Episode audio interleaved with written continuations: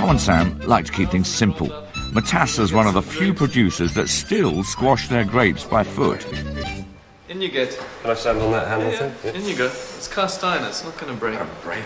No, I thought it might tip up. Okay. Oh, isn't that nice? The squidgy feel of grapes between the Okay. tips. The feet are in the grapes.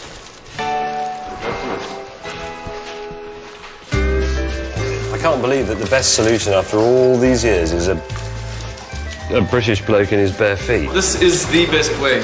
The reason it is so important to do it this way is because you've been in there. It's a very gentle process, and it's really all it's doing is getting the juice and not the bitterness, and that's what we're all about to make smooth, balanced wines. Come on. All right. Time to show the wine Neanderthal just how it's done. Right. You'll hear this again and again and again. Human contact, doing things with your own hands, makes better wine.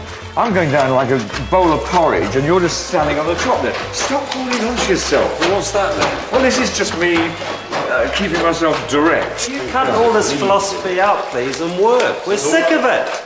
And I know they're saying the foot is the perfect instrument for treading grapes. And I'm sure of the things that were available to people in the 12th century, it probably was the best thing.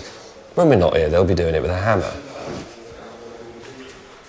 The wine is extremely nice, though, I have to say. It's excellent. Get your laughing gear around that, my friend. Pure grape juice.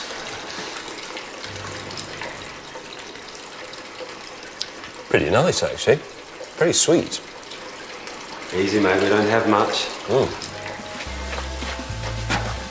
The lads only produce 5,000 bottles of white wine a year, and not much more of their red. That's a tiny amount, but it's worth it because you get a real sense of these rugged hills in the flavour. So James has done his first harvest, and now he thinks he knows it all.